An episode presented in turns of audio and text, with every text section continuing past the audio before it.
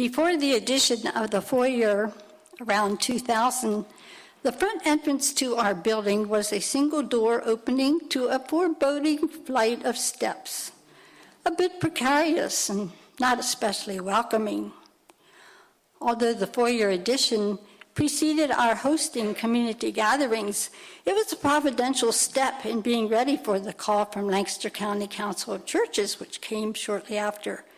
Would we be willing to be the fifth congregation to host these weekly meals in the community? They wondered. Monday evening was the vacancy needing to be filled, which would complete their Monday through Friday goal for hosting community gatherings. The new foyer was especially designed with long windows so that passersby could look in and we could look outwards towards the city in a more tangible way. Somehow it seems the foyer has become the segue into this 21 year of um, joy, this 21 year of joy being in the community the foyer. F stands for faithful. Since 1907, the East Chestnut Street body of Jesus followers has been faithful in trying to stay in tune with the mission of being a presence of God's peace in the city. In the late 1990s, our present mission statement was formulated. It included to contribute to the well being of Lancaster City and the wider world. All this groundwork helped prepare us for a new, oh, outward view. With the new welcoming double doors now and the day lit roomy foyer, we now have a place for neighborhood gatherings on Monday evenings, a place to sip coffee, chat, share a mealtime prayer, sing happy birthday, sometimes elbow to elbow, before going to the dining area. Why? Yes, we will. The committee went right to work. Herb Noll sent out a commitment form to congregants and received 59 offers to help in one way or another. And in the file, I found this handwritten note with about 59 names, and most they include most of you, actually. The first meal on December 3, 2001, brought 70 guests. Mary Lou Adams' contagious enthusiasm helped propel these formational years forward. Greg notes that over the 21 years of community gatherings, approximately 140,000 meals have been served with the help of 14,000 volunteers. Pre COVID meals averaged close to 150, with post COVID around averaging 120. The highest number ever was 236 on a fifth Monday in 2013. The only times the doors were closed, I think, of those 1,090 Mondays was when Hurricane Sandy pummeled us on October the 29th, 2012. E, for everyone. No proof of address or pay stub required. An early ground rule was that East Chestnut Street folks should mingle with guests at their tables. Kinship is key, they said. Food was one significant reason we were together, but we heard from guests that this is also a place to curb their loneliness. We wanted our gathering to be a place of community and hope for that short time that we were together each week. As we heard earlier, pre COVID, the children would gather in a supervised classroom for stories and play while their parents enjoyed coffee before the meal, or the children would choose a book from the Little Free Library skillfully constructed by Roland. The R is for renewed. Yes, it is hard work. I can still see Nancy Martin using all the elbow grease she could muster to whip up huge batches of mashed potatoes. Or Greg in the hot kitchen stirring a big pot of savory stew. But so many rewards camaraderie, thank yous, meeting neighbors downtown or hearing your name being called, knowing there was someone in the gathering who would have your back in the case of a conflict. A pencil scrawled a goal from a brainstorming meeting back in 2001 made me chuckle. It said, The purpose of the community gatherings is to help keep the pastor grounded in the neighborhood. Better yet, all of us. However, whatever neighborhood niche we find ourselves in, may we help to fulfill Zechariah's prophecy as forerunners of God's peace.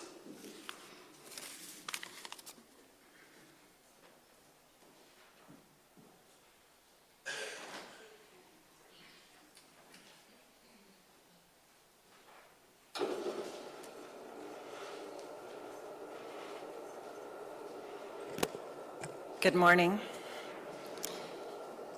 I first got connected to the community meals when I served uh, the fifth Monday meals with Blossom Hill, where I attended for several years, and uh, we often had some of the bigger crowds, um, as Lois reflected. Growing up in this neighborhood, about two blocks from here, um, it's wonderful to be involved in a congregation that really does reach out to the community around us. My task starting in 2023 will be to help coordinate the meals going forward. Since Greg has semi-retired, Greg will be continue to work with us on the meals. Um, but something I just like to ask before I get started quickly is how many of you have served, cooked, been a part of the meal in some way? If you could stand.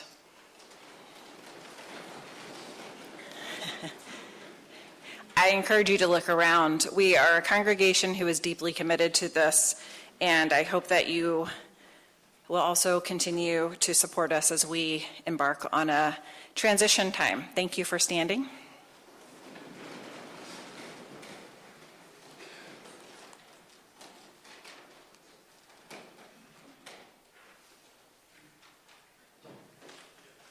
So, one of the big questions I often get when we're talking about food insecurity is what is food insecurity? Food insecurity is not having enough access to food for an active and healthy life. And in the state of Pennsylvania, 1.1 million people suffer from food insecurity.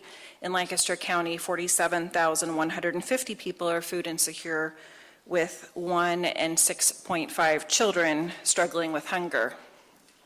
They're not all in our city, as we often, I think, believe, but many of them are in the suburbs as well. And we often encounter folks who have taken the bus or gotten a ride to the meals um, because of their need.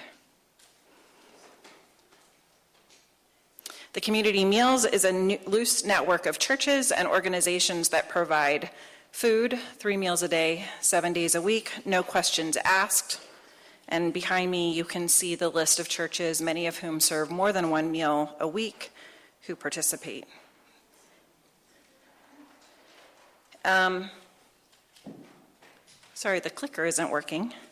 Um, one of the things that we are working at as we are in this time of transition, moving from the height of COVID into a post COVID or whatever era we're in right now, is to keep the cost of the meal as low as possible, in large part because we expect the need to expand substantially.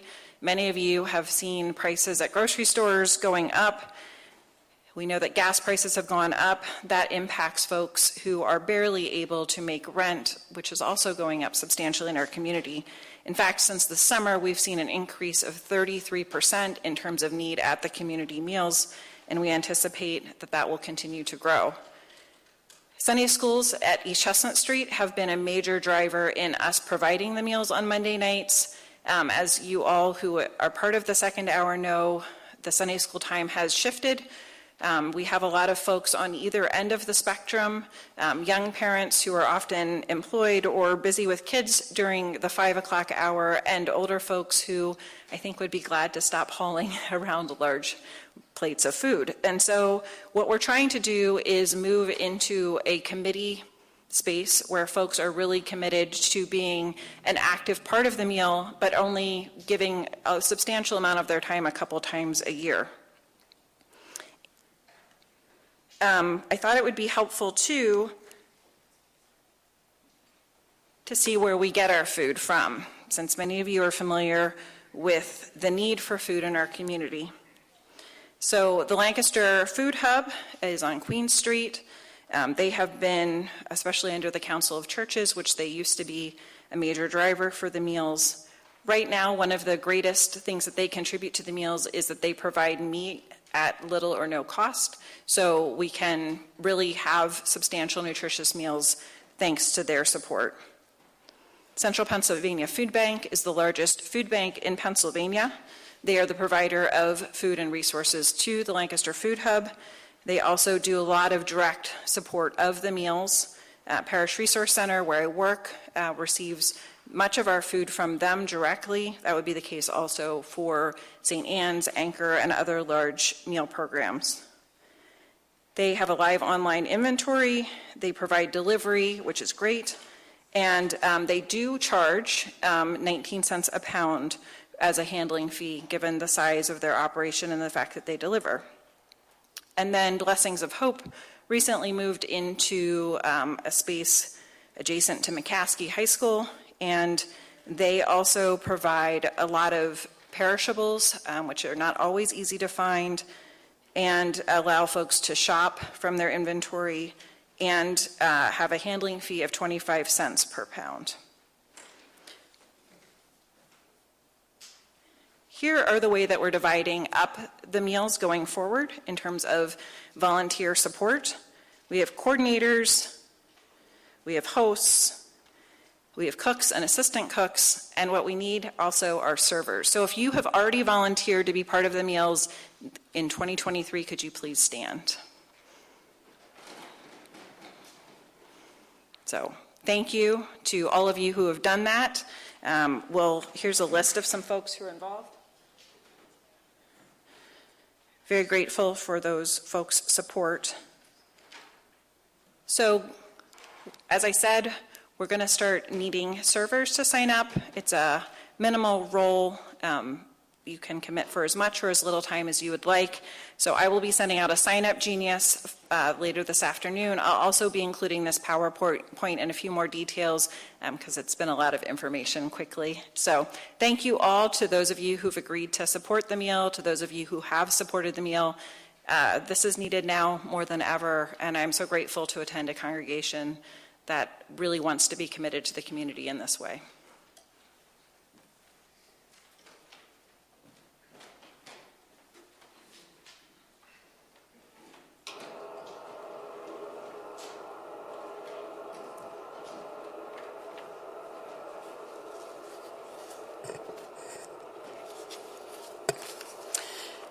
As I prepared for this morning, I asked myself the question what draws me to my commitment at the community meal these many Monday evenings?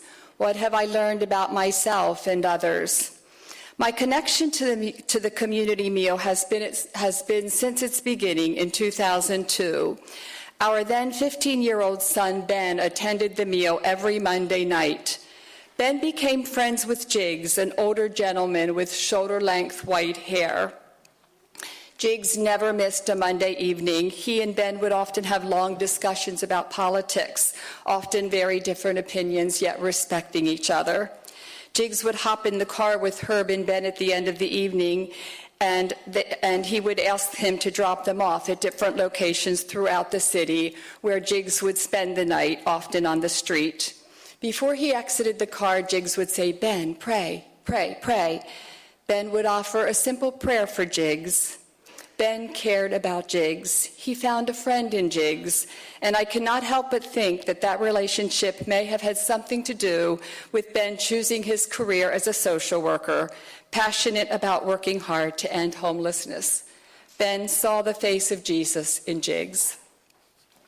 I first met Shirley when Herb and I visited other church locations to learn how the community meal program works. At the First Reformed Church, Shirley noted that Herb and I were new there. She was so excited to know that a new church would be added to the program. Shirley was there on the first night of hosting the community meal at East Chestnut Street.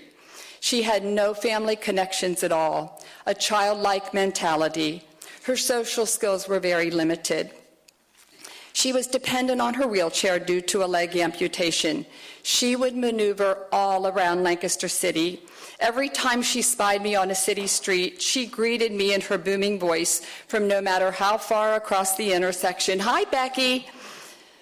As Shirley's health declined, declined, she became a resident at Golden Living Nursing Facility. Those days were difficult for Shirley.